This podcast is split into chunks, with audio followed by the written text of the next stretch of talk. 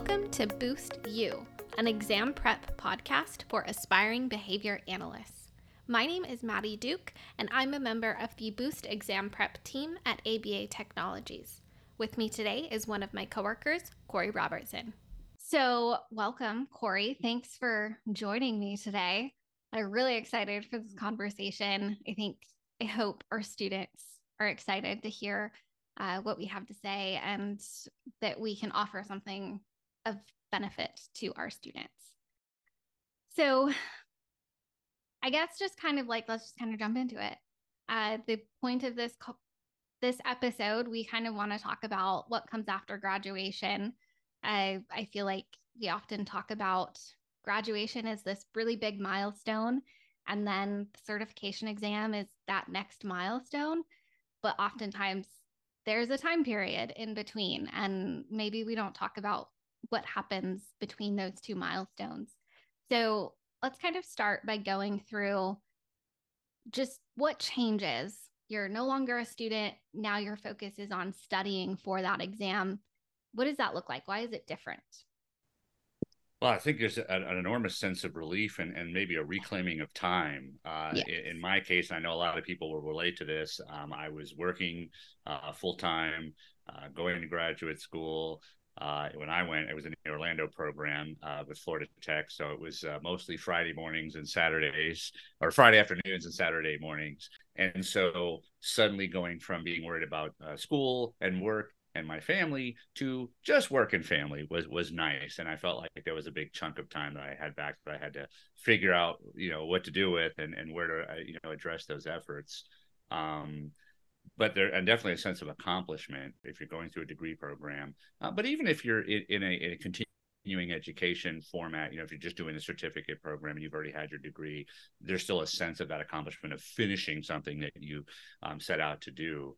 And, and, then, of course, there's that final maybe hurdle of of passing uh, the BACB certification exam and and students focus a lot on that exam like it is the only gateway um, or the only part of becoming certified and it, it, really isn't it's just that last hurdle because the majority of the work that i think that we're doing is in our coursework and in our mm-hmm. supervised field work especially and if you've had a, a good experience in both of those areas that exam hopefully won't be too large of a hurdle right it's just that right. last that last step but a big difference i think between you know the, the process of being a student and then that post graduation sort of study period um, is that you're not you shouldn't be anyway building acquisition. You know when we look at learning there are different stages of learning and that acquisition phase is where we're acquiring those skills for the first time. And that can that's certainly challenging. But at this point you know students want to be uh, maintaining generalizing and also building fluency. So maybe I've learned some things, but because I don't use that language regularly, or I don't do that particular practice often, or I'm not, you know, whatever it is, um, you know, it's it's that repetition. And so I think there's a lot of sort of mass practice that that folks want to engage in um, to to get ready for that for that assessment, right, of of mastery, yeah. which is really what that is. I really appreciate you bringing up supervised fieldwork. Um, just so our listener knows, I graduated just a couple of months ago. I haven't actually tested yet myself. Um, and when collecting my fieldwork hours, I worked in a clinic for one semester, and then I worked at ABA Technologies for the remaining year and a half ish that I was finishing up those hours. So I used a lot of behavioral principles through writing about them, teaching about them, identifying them in everyday life. But when I look at the task list and specific tasks, so for an ex- for example, running an MSWO, that feels very separate from my fieldwork experience because I wasn't doing those things directly with clients. I've never actually run an MSWO with an actual client. So it feels very different for me, um, but that may be different for our listeners. It's kind of like you think of your like restricted hours as kind of your like classwork hours, and then your unrestricted hours are kind of like your studying time, where it's the same or similar skills, just a little bit elevated. There's a little bit more responsibility that you have to take. Um, there's a little bit more decision making that you have to do but that doesn't mean that you're going to fail or that you don't have the ability to do so. It's just a little bit different, but it's still an important thing.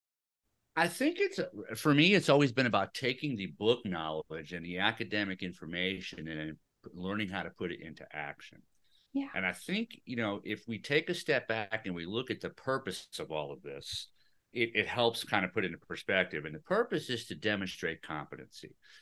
When when people screw this up, and I hope my language isn't too offensive to, to, to some people, uh, I'll use that word. But when honestly, when people screw this up, people die you know yeah. Uh, and I, I say that in our classes especially when we talk about ethics but i come back to that time and time again and i think that's one of the things that jose martinez diaz really instilled in those of us who are his direct students and i hope that they even students of the program now who are learning from us are, are getting that as well which is the importance of why we're doing this and what's at risk and what's at risk is people's safety at the mm-hmm. very most at the extreme right because we definitely have documented cases of people people losing their lives to incompetent practitioners.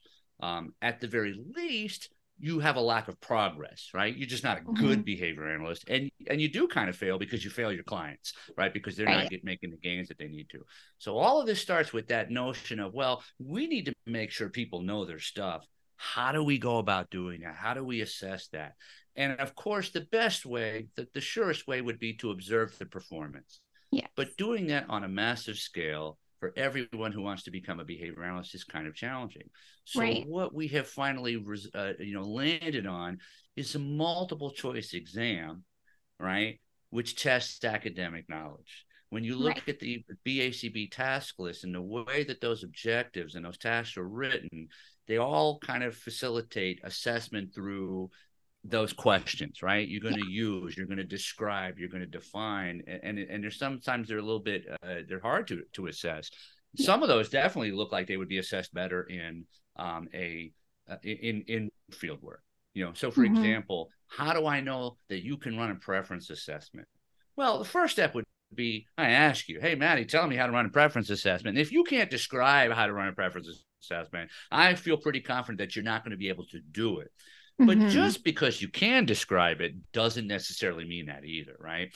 Um, right? But when you get into regulation of a profession, you have to show validity in the exam. You have to you know make sure there's no bias, and so that's where that multiple choice format comes in because um, you got to have one answer. It can't be object. In, in, early days, it was actually short answer, and they would have two people read your response to a scenario and determine whether you gave a satisfactory response.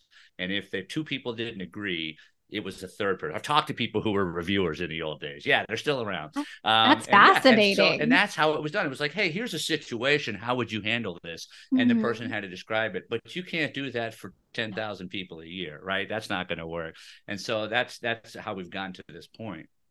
So tying that back together with hey yes we're learning the academics and we want to make sure we understand our terms and we can you know answer multiple choice questions and things like that but someone, and that's our BACB or BCBA supervisor, is really responsible for looking at our performance and how we uh, you know show up every day at work and say hey this person understands the concepts and principles of behavior analysis. They apply those strategies in an evidence-based manner and ethically right and those kinds of things. And so the supervised fieldwork component is the biggest part of this restricted and unrestricted. Uh, you know, I, I you mentioned that, and I I never can help myself from jumping on top of that because the perception of those requirements is still so off for so many people. Yeah. And the whole thing about restriction is it's the implementation of behavior plans. And then mm-hmm. that's because we didn't want people functioning as an RBT for 1500 to 2000 hours. And then suddenly someone says, oh, they can be a BCBA now because they've been doing this thing. Because what behavior analysts have to do is so much beyond just the running of programs, right? We're right. developing those programs, we're assessing to try to develop those programs, we're training people on the implementation of those programs, we're communicating with stakeholders about those. Pro- and those, all those other things are critical components of our practice and those are considered unrestricted hours so they're not they're the most important part in my opinion is the unrestricted hours and learning how to function as a professional and communicate. And, uh, and a lot of those lessons that we learn along the way. When you talk to people who've been out in the field for a while everybody's got their mistakes stories that they can tell you. I've definitely got plenty of my own. And that's the purpose of that supervised field work is you you you make those mistakes, but the consequences aren't as severe because somebody's kind of watching out for you along the way, right? They're they're watching your back. Um, so you know the the experience part of it and it's such a blessing to be able to work while you're going to school if you can because you can connect those concepts to real mm-hmm. practice right away. Oh this is why that works. This yeah. is why we do this thing. This is why we choose mands first instead of teaching the names for things or this is why we you know use differential reinforcement whatever it is. Um, so if you can make those connections early i think it helps with uh, mastering those concepts um, and I do talk to people who aren't able to work in the field right away as they begin coursework, and it's hard for them to relate those concepts to, to, to, to everyday practice to some degree. It brings up an interesting thought. It makes me really think about my fieldwork experience. I'm fully aware that I would not be competent in a clinic. Like I haven't even walked inside of one since December of 2021. Um, but like the most exposure that I've had to like I've been working for ABA Tech since January 2022, right? Like I I was learning about implementing programs and not like I was working here. I was writing test questions about what I was learning about, but I wasn't actually doing them. Um, so it's just kind of an interesting thing for me to like think back on like interesting. How how how's that? Um, so, and I remember what the other thing was I was going to say, which is being able to talk the talk. And if you yeah. can do that in your uh, supervised field work, that's a big component. That will help you with your testing and things like that. Is being able to apply those terms on a regular basis. Um, yeah. The advantage that you have in your position is that you do work with a, a whole bunch of behavior analysts who yeah. are really fluent, right? Because mm-hmm. we've all been teaching this stuff for 15 years. And I felt the same way. I, I, had a little bit of a different experience in that I had been certified as a BCABA prior to be going to grad school. Uh, yeah. I had been working in the field for a little bit, and I'd also been a, a special education teacher for a few years mm-hmm. before that. So I did have some experience working before I started my my my master's coursework. Um, but you know, uh, being able to uh, be around people who are constantly thinking that way and talking that way is yeah. very helpful. And teaching is a great gig because it just increases that fluency. My understanding of this science it changes all the time, and even in the way I teach it, there are things that I learned a certain way, but it's not right. the way I was taught it. Uh, yeah, uh, and it wasn't really correct. And now I go, oh, wait a second, it's not exactly like that. So I I find that very helpful, and and that's one of the big things I talk to uh, people, and it's a good uh, point for this idea of being in that post graduation transition phase, building your behavioral community. You yeah. gotta have your behavioral community and they could be colleagues they could be people who are on the same level as you they could be people who are your former mentors or supervisors or other people that you look up to.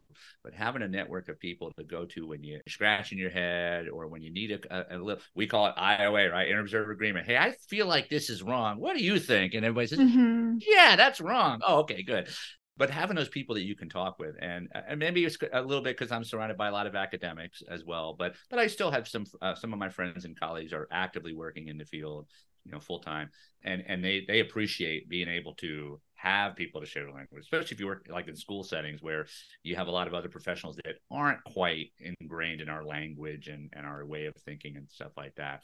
Um, it can be hard to get those opportunities and i think that again points to fluency yeah. When you're really fluent you you can make jokes about these concepts. You can you're thinking all the time in terms mm-hmm. of your own verbal behavior right? Like you sit there and you analyze why did i lose my train of thought? What was i thinking about that i wasn't saying? Where did that go? You know and that, those kinds yeah. of things. When, when you really realize that all of that stuff is behavior and is and is accountable for with a proper analysis it just expands. You know, it's it's it's not just a profession; it's really a paradigm shift. It's a way of yeah. looking at the world, and it, I think it changes your life immeasurably and and and unchangeably. You know, once you once you learn this stuff, you can't unsee it. You know. Yes. No. Totally. You bringing up community made me think about some advice that I had received from a professor during my first semester. I was really struggling with. I was working at a clinic. I was really having a hard time. I was not enjoying anything that I was doing. I dealing with a lot of burnout and all these things that are very common in school, right? And my professor told me that building relationships while in school can be very difficult, especially at work, because you may start your role on the same level as other RBTs or whatever. And within a couple of months, you may be uh, supervising them and all of these things. And it can get, just kind of create some challenging interpersonal dynamics. But if you've graduated, now there's less of that. And so now is really a great time to build your community, uh, especially if you have had kind of similar to that experience with me. Like if you've had a hard time building that community in school, that's fine. There's no time like the present. It now is maybe a better time, especially if you had those challenges before it takes a little fostering. You know, there's definitely some strategies you can take. I have a couple of students who are uh, reaching out to me as they're studying for their exams and they're reaching out, you know, and they're, they're not in classwork anymore, but I'm not going to deny them an answer to their question. They ask great questions. They're working really hard and I want to see them be successful. And I would predict, I mean, they may phase off after they get there, they pass, and they, I hope they'll send me an email saying I passed but but I think that those people are likely to continue to reach out over the years and say, "Hey, I was thinking about something," or "Here's, you know, what do you think about this?" And I hope that I'm always in a position to be able to respond.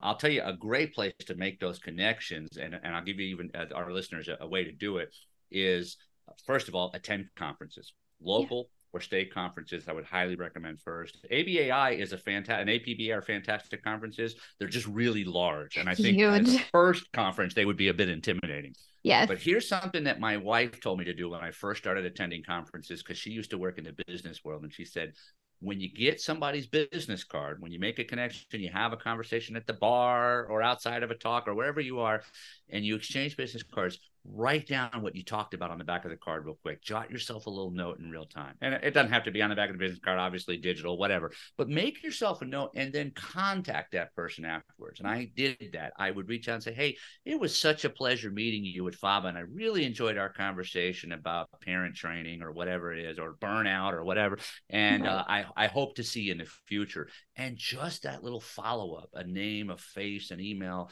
can start to ignite those connections. And especially if they're more local to you and things like, like that. Um, people are so darn approachable in this field as a general yeah. rule.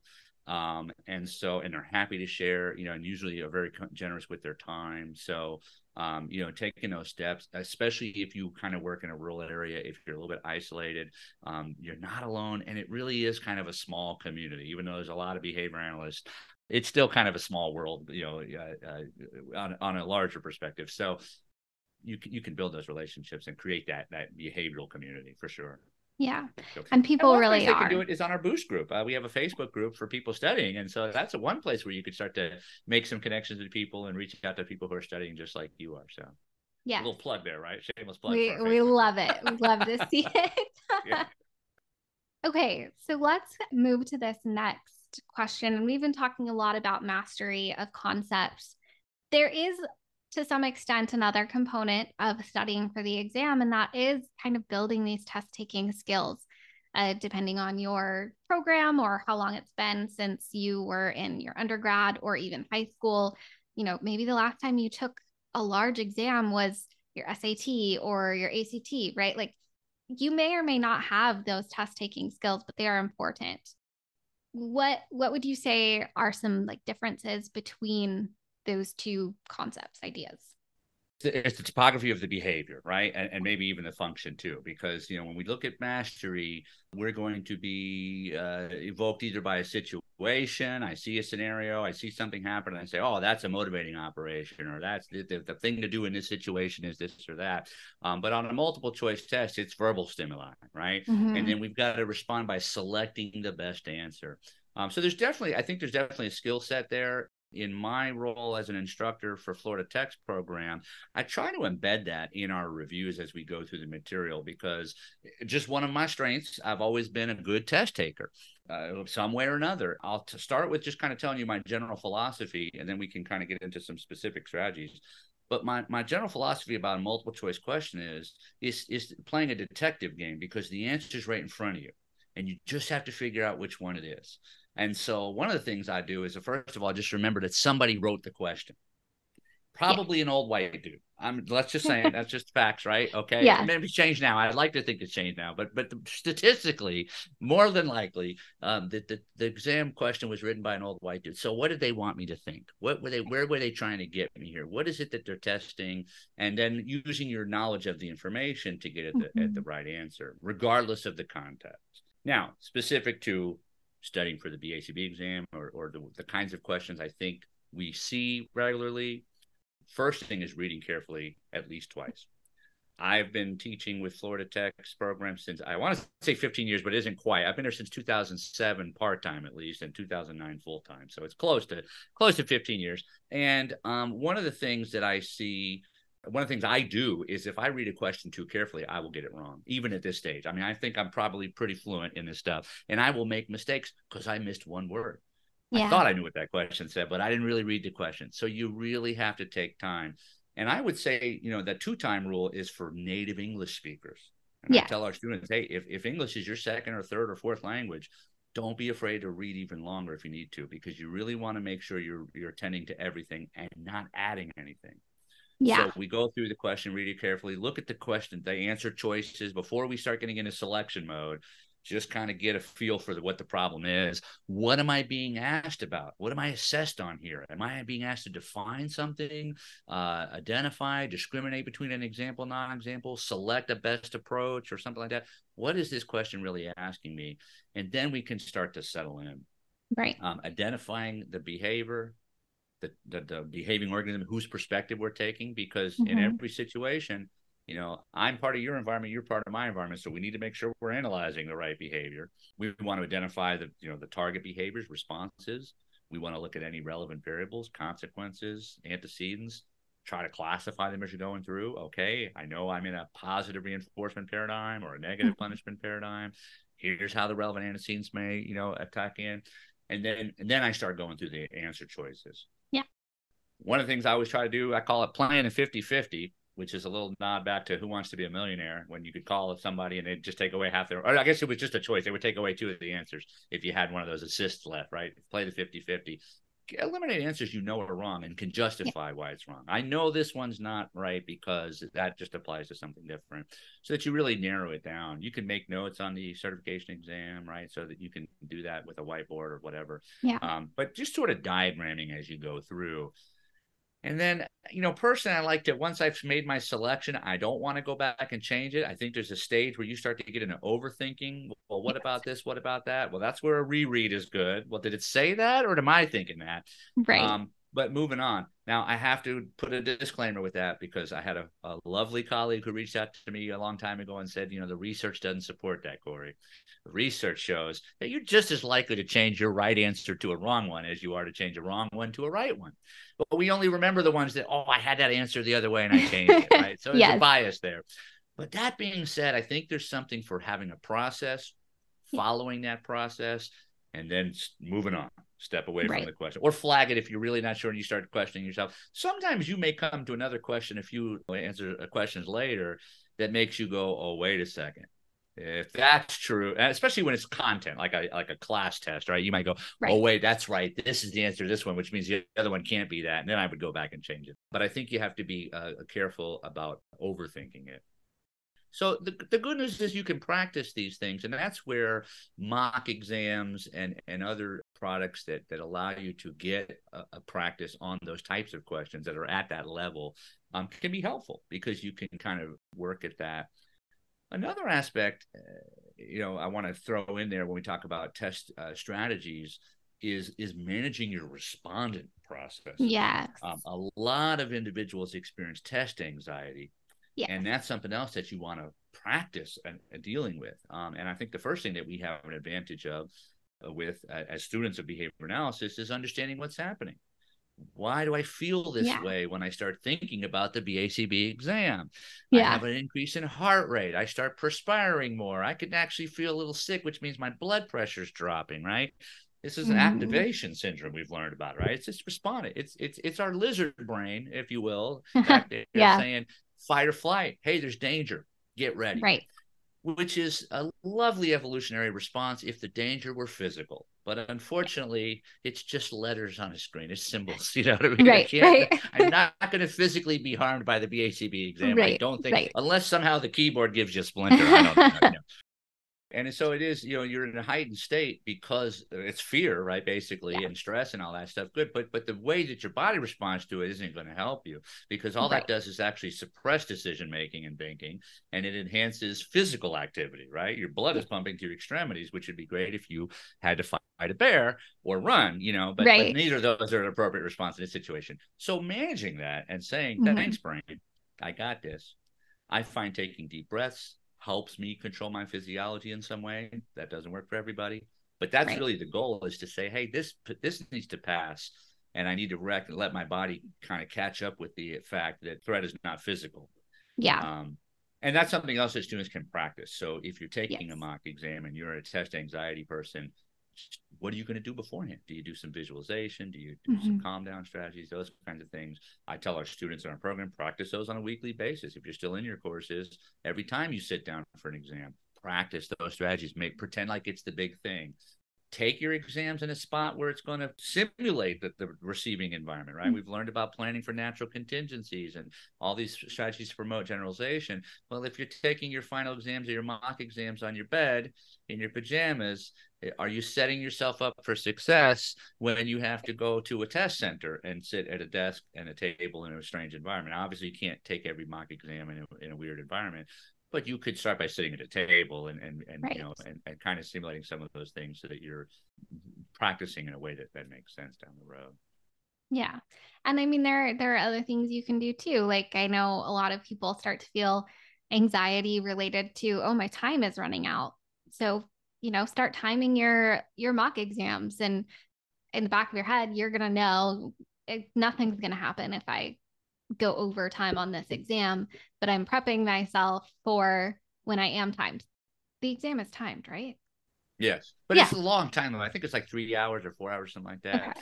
Yeah, one of the things I think I've always said to myself sitting down, I think it's a good point, is when you when you actually sit down to take a real exam, whether it's a final exam, a, a final program exam, a, the BACB certification exam, there's nothing you're going to do at that moment to prepare. You either know it or you don't, right?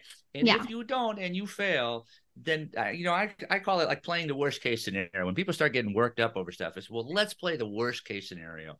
What happens if if you fail? Mhm. Well, I would real really be upset. Yeah, and I'll be disappointed myself. Yeah, and then what are you going to do? Well, I guess I would sign up to take it again and start studying. Yeah, okay, so you're going to take it again. You Right. know, and that, that- so we'll deal with that. How bad is that? I guess that's not so bad. I know some people who took it more than two, two times. Okay, so maybe you have to take it two times. Maybe you have to take it five times. But if that's not the end of the world, you know. So, um, you know, I think playing the worst case scenario sometimes can make you feel a little bit better about it and say, hey, I'm just going to do this, you know. And when I get what I get in that moment, you know, the worry doesn't help you. And and you should probably uh, try to eliminate prior to that. If you're building yourself up every time you're studying, worrying about passing the test, then you're just teaching yourself to be anxious. So Yeah. you got to break that cycle somehow, right? Yeah. And just get back to what's the goal here? The goal is to demonstrate competency. Do you have it? Let's let's work on that. You know. Yeah. And I would say, on that note of failing the first time, it may be helpful to get outside of the exam prep groups because the narrative on those groups, when people are talking about multiple test taking, they tend to be very anxious and scared and worried, which is very valid and absolutely those are feelings that I would also have. And, you know, you should have a place where you feel safe talking about that. However, when I have been, I follow a lot of behavior analytic Instagram accounts, just as my personal example. I'm sure they're also not on Instagram, but I've seen a lot of more rational, more normalizing conversations around being a two time test taker or three time test taker. And it may be helpful to step outside of those groups and see other people who have had to take the exam multiple times and recognize that they're okay and you will be too. It's a lot of different skill sets. That are out there that all kind of come together to be a, a, really successful professional, right? And so even at this stage, you know, um, you might be really good at, at writing research papers and a terrible test taker. You know, you might be really good at building rapport with students and terrible at talking to parents, or vice versa. I've learned people yeah. that really have a hard time playing and being Same. fun. You're right, yeah. So I know people like that. So you know, and they have other strengths. We all have our strengths and weaknesses um, and nobody's going to be the master of everything in terms yeah. of the task list, right? Uh, so, right. so the same thing goes with with that. Yeah, uh, you know, I'm a very good test taker, so I, it wasn't a concern for me. Other people really struggle with it, so I, I definitely believe that there are people out there who who know their stuff, but they aren't able to demonstrate it in the moment in that way, and that that can be certainly frustrating.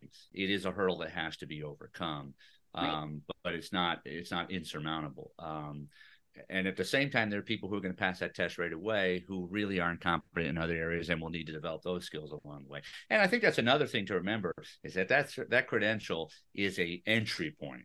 Yes. It's the it's the it's what we have decided is the bare minimum that everybody needs to know in order to hopefully not kill somebody when you start working independently. Right? right. That's a weird way to say it, but that's really what it comes down to. Yeah.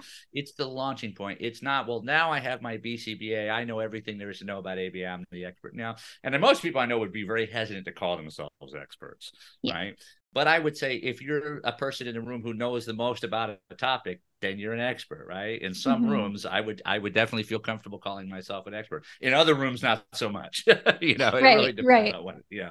So you know, but so I think it just takes you know having that perspective takes down your stress level a little bit. You know, hey, if you didn't pass this time, then you're still working on that mastery level. I will say this though, I think it's important to if you're a person who has already taken the exam and hasn't been successful, or has taken it repeatedly and been successful, I, I think changing what you're doing to prepare is an important thing.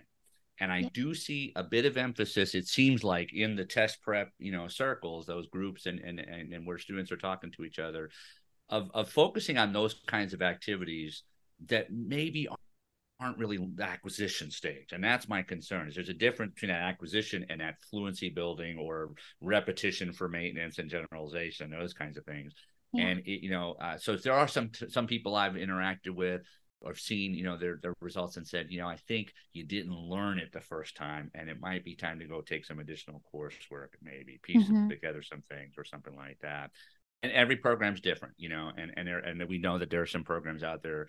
Their students are not successful on a large scale in, in passing the exam. Um, that doesn't mean they're not learning good things. It's just whatever it is, it isn't preparing them for that. So that's that's a component as well. Sometimes you got to say, well, I'm not in the reviewing phase. I'm in the learning phase, and I need to go back to the basics a little bit. So if you if you're doing the kind of the same thing repeatedly, and you're not seeing success, it's a good it's a good time to change you know some things. And that's where data collection comes in right? You know yeah. the the BACB exam is one data point but there are other ways to get some data to say yeah what i'm doing isn't resulting uh, it's not producing the results i want you know? Right. So can we get a little bit more specific about kind of what those activities are? So i think almost everybody knows that you can take mock exams but that is not at all the only way that you can study for this exam. So, what are some of these other things that students could do, or if they if you're needing to change it up? What are some things that we can do. So, so the mock exam is definitely going to help students, um, you know, kind of test their skills against uh, an exam, right? It's it's yeah. sort of a, the idea is a simulation. Uh, most of them will give you some level of feedback by content area, which gives you a sense of where you may be struggling because there's you know uh, several different content areas across the exam, and they're all kind of weighted a little bit differently in a number of questions. Um, so that kind of helps in your if you do need to go back and review or learn for the first time some of those some of those tasks so that's definitely one one activity uh, another one would just be sort of building that fluency or, mm-hmm. or mastery through guided practice yeah, there are products out there that that have a lot of items that are built for acquisition and, and building mm-hmm. fluency over time that that kind of teach the concept through a couple of different kinds of activities um, certainly just reviewing notes uh, yeah. rereading through your readings and things like that for me, you know, for uh, my my kind of measure of mastery and competency was always can I explain it to somebody else? You know, when I was going yeah. through school, if it was a concept, can I can I tell you what positive reinforcement is without looking at my notes? Can I tell you right. the steps of BST without looking at my notes? Do I feel comfortable when somebody comes to me with a problem of, of coming up with a, a, a solution that makes sense? you know, and then I can talk, you know, bounce that idea off my supervisor and see what that sounds like, you know, um, mm-hmm. to get some feedback maybe before we because implementing it obviously would be the best way, right? We try something and it works or it doesn't work, but you may not, you know, the client's at risk then. So maybe you're just you're pitching an, a role play idea or whatever. You know, hey, what if we did this? How does that sound? You know, th- those are for me are, are big deals. So that goes back to again talking the talk. It, yeah. You know, you got to be able to apply these concepts constantly, constantly be looking at the world as a behavior analyst. I think when you're enmeshed like that in it, um, yeah. you're living it. I think there's there, it helps, right? As opposed to just well, now I got to think about ABA terms. No, no, no, mm-hmm. it's all the time. We're just looking at right. the world through this behaviors lens. So those are I, I am trying to think if there's other things. Yeah, talking the talk and just kind of analyzing things on a regular basis. Practice, practice, practice in different forms, and then uh, ultimately, you know, like a mock exam situation where you can kind of uh, assess your skills. And in some cases, it may just be relearning you know going mm-hmm. and taking a, a, another course or you know rbt courses can maybe be nice because they teach a lot of the fundamentals and it's like it's designed as a 40 hour course mm-hmm. may not be to the level that some folks need but it is a lot of the early stuff that maybe we start to forget and get away from yeah. as we move up through our work you know so maybe even signing up for a basics like that to say oh yeah yeah yeah let me get back into what socially mediated negative reinforcement really means and what does it look like and what are they talking about when they say that so that we can mm-hmm. then you know really feel comfortable with that terminology. Yeah. And i would add you know once you really do start to get very comfortable with that terminology once you start to be able to explain those things i find it really helpful to look for examples in everyday life.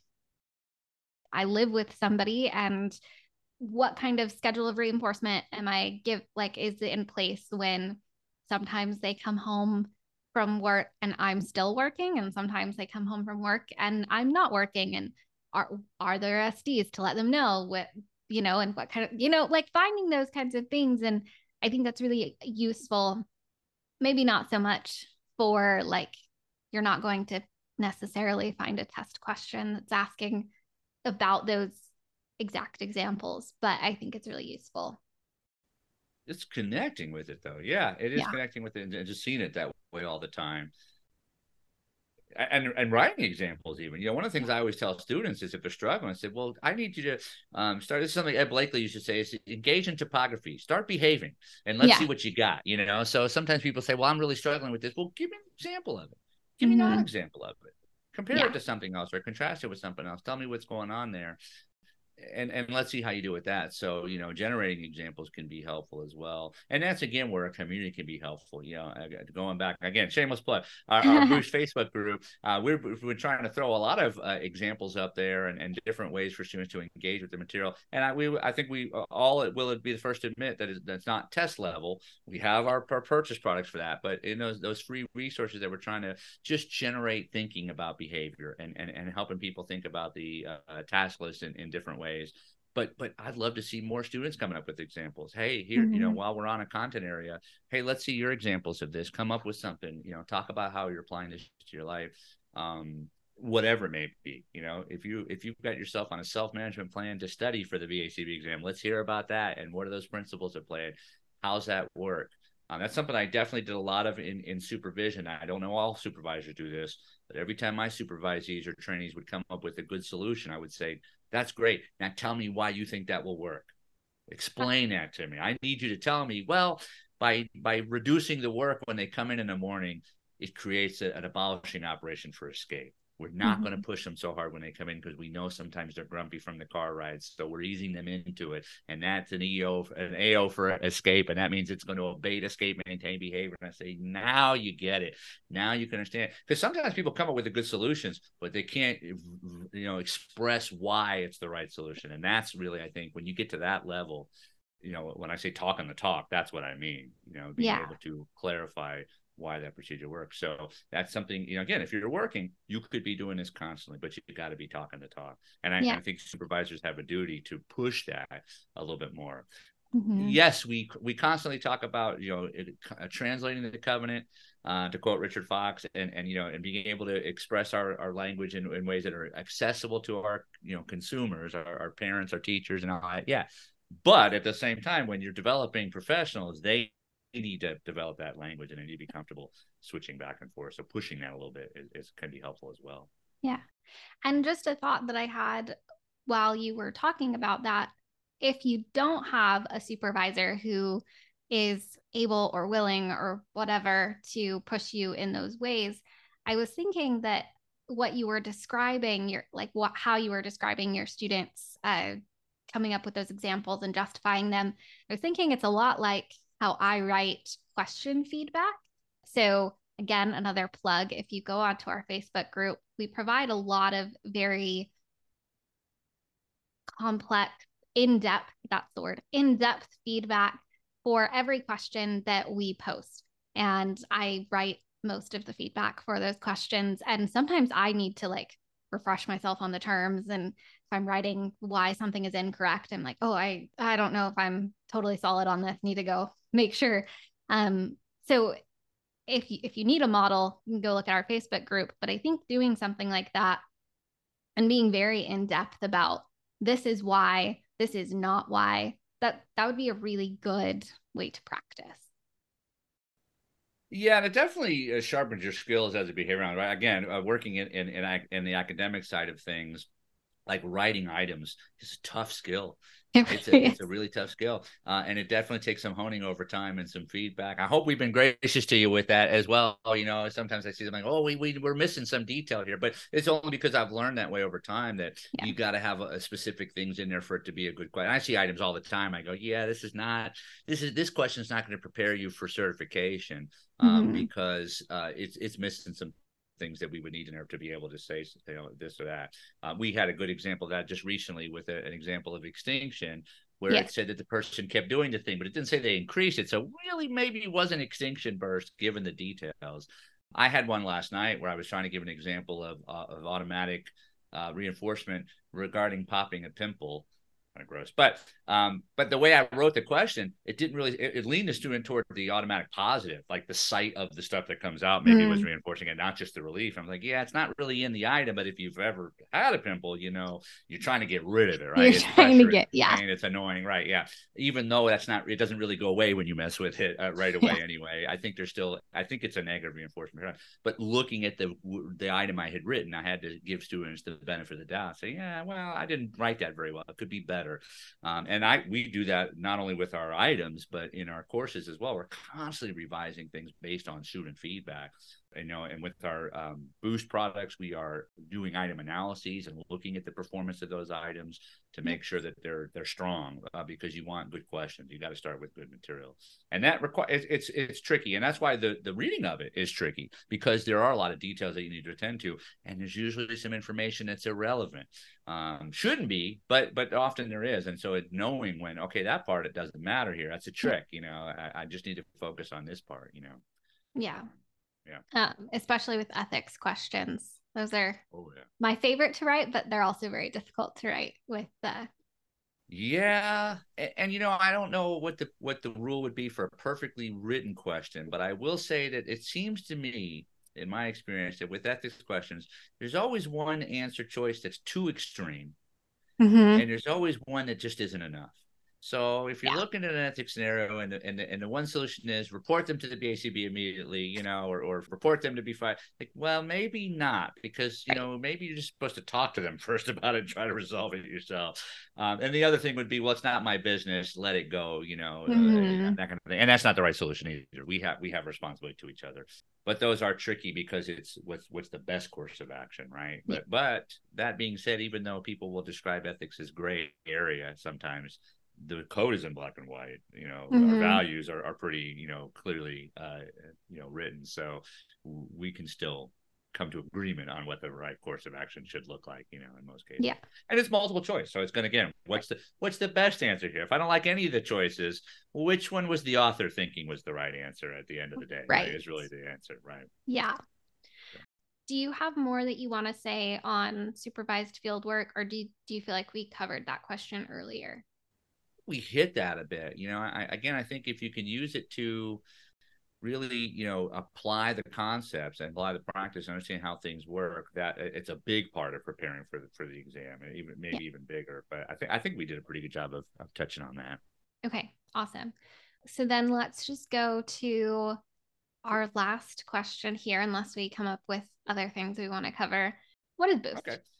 So Boost is our uh, ABA Technologies line of test prep products, and there's a couple of different things that we have there, and we're developing more as we as we yes. go. We're really excited Always. about this. Yeah, we're really excited about this product line. Um, but the first component of Boost, I would say, would probably just be our mock exam, and that's just an mm-hmm. opportunity to take a 175 question exam that tries to prepare you for the BACB certification exam. We uh, write it in a similar a format not i want to say format to the BACB exam but the BACB actually tells you uh, if you go on the exam information it will tell you exactly how many questions in each content area there are right. on that exam and so we've we've kind of mapped it out that way and so that it is we we hope it's a it's a good approximation mm-hmm. of of the content that will be covered no organization is going to guarantee you that this is like the BACB exam or certification exam, and they should be saying that. We won't say that, but um, but we're writing questions that should prepare students and give them an accurate sense of where they stand. Um, the other thing is to just to look at uh, the, the kind of the score when you're taking those exams mm-hmm. and knowing that the pass criteria for the BACB certification exam is 77 percent. So you definitely want to be scoring above 80% on on your uh, on mock exams or things like that to be comfortable, maybe even higher. Um, and you will see some variance, and don't freak out about that. But you know, you kind of want to know where your mean is, and so you know you're in a comfortable level, or I'd really like to increase it before I go sit for the real exam. Um, is the BACB? Is that really seventy-seven percent? I thought it was seventy-seven percent is the required. Uh, yeah, and that is buried somewhere in a te- in a newsletter, you kind of have to go back a little bit into newsletter when they set the standards every so often.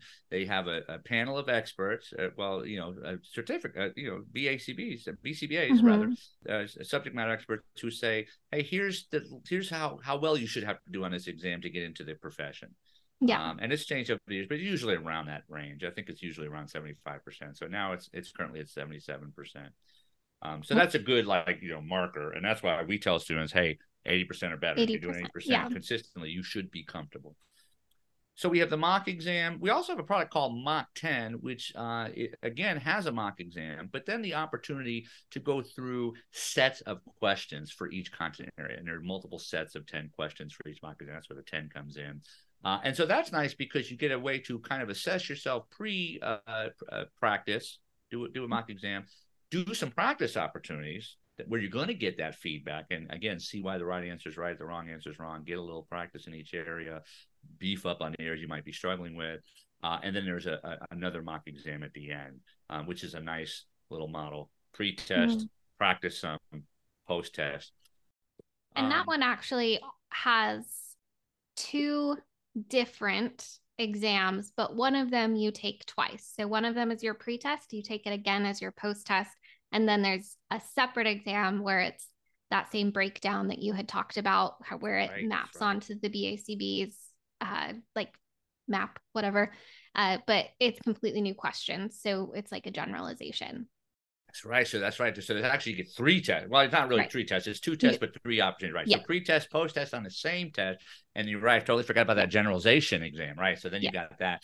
Uh, and then we now have a, a, bundle where you can actually uh, save a little bit if you do all mm-hmm. uh, uh, both those products together. Yes. So that would actually give you four tests, well, four. three tests, but four, right? Because you yes. do a pre-test, you do the post-test, you do the generalization, and then you'd have this whole other mock exam to take. Yes. Um, and that's a good deal and a lot of practice.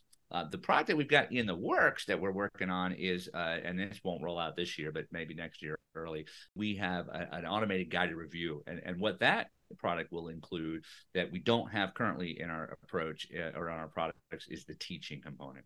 And we mm-hmm. do find a lot of students um, still do need to learn this stuff either the first time or relearn it to somebody else, mm-hmm. build mastery. And so we're working on a, on a product where students will be able to take a pre-test, see how they're doing, and then access instruction relevant to yeah. those areas and build that practice over time before usually attempting another mock uh, exam at the end or something like that. So we're excited about that product. And then lots of free stuff that we try again to try to you know uh, give to our students and, and and our followers and all that. So uh, we've got some reference sheets. We call them easy mm-hmm. sheets. Uh, those are available for download. Um, yeah. If you if you give us your email, you know, so we can keep you up to yeah. date and stuff like that. Uh, we've and those that. ones, got... sorry, I keep interrupting you. I no, apologize. Okay. But with those easy sheets, you they're they're available for a limited time for free, or you can get all of them at once with purchase of Mock 10. Oh, okay. So if you want all of them, buy Mock 10. Buy them in a pack. Oh, they're in Mock 10. That's right. They're in there. That's Yeah. right. That's right. And then we've got so the the easy sheets, the, the test a tracker. We've got a tracker that kind of tells you where each content is covered in the Cooper, Heron, and Heward textbook, which Yeah. is a source that a lot of students use. So We we've got that. Oh, we just came up with And some tabs that helps you Yeah. tab, and those are really cool looking. Uh, and then we're we're going to be I'm, I'm working right now actually on a SAFMED deck, a, a flashcard deck specific to um uh, to just review. We've got uh, uh, are a big part of our uh, program, and I know that some of our test prep uh, students have been purchasing some of those along the way, the ones that go with our courses. But we're going to have a deck that's just kind of dedicated to the Boost line. Uh, that'll Yeah. be uh, kind of everything that you need to have uh, in one spot. So we're working Right. on that, and that'll roll out later this year. Right. Because I remember I bought one of the decks. I'm not sure which one. Um, we have six, I think. And they're kind of like all over the place. Like I remember the one that I had bought had like concepts and principles stuff and ethics code things, but I had bought Mhm. it at like the very end of the fourth edition. And so I had like the last edition of the ethics code. And so like kind of get rid of those cards. And sure, if you bought it today, that would not be a problem. But I had that issue. No, no, no. Well, But- and some of them are um they're kind of specific to the courses as I was digging through them. Um, they make sense if you're taking the class, but if you were not in the class, they'd be a little bit hard to follow. You know, they're in some Mhm. cases they're like this is there are different features of things. So it might not just be the definition, it might be how how do we use this or how you know so some of those I'm trying to eliminate as I go through that filtering process to make sure that our you know somebody who's who maybe went to a different program and just wants our Mhm. test prep products has a set that's functional for them. So that's there's some consideration in doing that. But yeah, a lot of a lot of products there. Again, all of this is designed to help students boost their confidence, you know, boost their test score. But it's not like you're looking for a number there; it's just pass or fail, right? But Right. but you know, again, uh, boosting their confidence and boosting their likelihood of success once they finish coursework. You know, because we know that people are are putting their energies into that. You know, once they finish their coursework, they're a little stressed about the exam, so we want to do everything we can to help them. And then, uh, you know, hopefully be uh, part of our ABA Tech family uh, and our Boost family for life. You know, uh, we're Yeah. a company that provides a lot of education and, and resources to behavior analysts. So we hope that, um, you know, when people see what it is we do and how we do it, they'll they'll want to become lifelong learners with us and, and get their CEs with us and, and meet us at conferences and have dinner with us and all that fun stuff. You know. yes, yes. Yeah. Yeah. And I mean, I, I can attest that ABA Tech is like family. Uh, I mean, you can too, because you've been here longer than me, but as a as a newer member of the family, I do feel like it's a family and you don't have to there's no waiting period. There's no we'll like you after this amount Wel- of time. Welcome with a hug, right? yes. Yeah. yeah, I think so. You know, it, it is it is a really cool place to work. Um, we got a lot of really smart people, and and who are care. You know, a lot of dedicated people, and uh, and then one of the nice things I think about our company and the way we work is we we get highly qualified people, and then and then we get out of their way. You know, let them let them do what they do best. Um, and I think uh, you've definitely uh, been a, a, a- an example of that because you you've come uh, a long way in a very short time uh, with ABA Tech, and I appreciate all the efforts and all the wonderful things that you're doing here Oh. related to social media, related to test prep, and all that stuff. So, um, yeah, Well, I uh I I don't know if I would call myself that expert, but um I I do enjoy the ability I've had to kind of learn from different places and then implement here. So Yeah. it's been a fun time. Try some stuff, right? And see Yeah. what happens. And you know, that going back to that's kind of what uh, supervised field work is, and becoming a behavior analyst is a little bit. You know, it's trying some stuff and seeing what happens. You know, we take data, we have some Right. guidelines. Yes. but we're just trying to solve problems you know we're trying to help people uh, and and that's all there is to it is well let- what if we did this you know and so our approach is the same way with with test prep is hey well what if we gave students this what if they had Mhm. this product to do what if we did this and let's see what happens and let's co- collect some data and see how it does you know so Yes. it's a learning process for us as well If only you could see. Maybe maybe that'd be a fun thing to share in our Facebook group. All of the graphs that we compile of here's how we can analyze students' learning and identify how well we are hopefully helping and let's look at it and let's see what we can do next. Uh, it's really cool. You know, I, I, I like that, and also just some of the stuff that goes into developing these products so people can appreciate it. Um, there there are sometimes differences in, in what you get and, and quality, and, and you know, I think that one of the things that ABA Technologies bring brings to the table is that wealth of expertise. You know, we've got a, a team of, of, different people who've been at this for a long time, understand the requirements, uh, you know, uh, how we test our history, the concepts, the principle, you know, all that stuff. And, and it goes in, and I think it shows in the quality of our product. Our reputation for the, the courses that, uh, that we've, you know, helped develop for uh, Florida Tech uh, is is certainly notwithstanding, and and I, and I hope that people will uh, see that in our other products as well, um, that there yeah. really is a difference at ABA Tech. Yes, definitely. All right. Well, do you have anything else that you wanted to cover? I don't think so. I hope this has been uh, informative for folks uh, that are uh, prepping for the exam, and uh, we just want to let you know that we're with you until you do. Um, so reach out and let us know how we can help you. Yeah. Um, and if you have other ideas for podcast episodes, we would love to hear it. We'll have our email addresses in the description box. And if you have ideas or questions or thoughts or I don't know, angry reviews, hopefully you don't have those, but if you want to send them over, go for it. So, as I say at the end of my classes, any compliments, concerns, criticisms, anything at all, right? All the C's. yeah, exactly. Yeah. Thank you for listening to Boost U. Be sure to come back next week for another episode of Operant Innovations and come back next month for another episode of Boost U.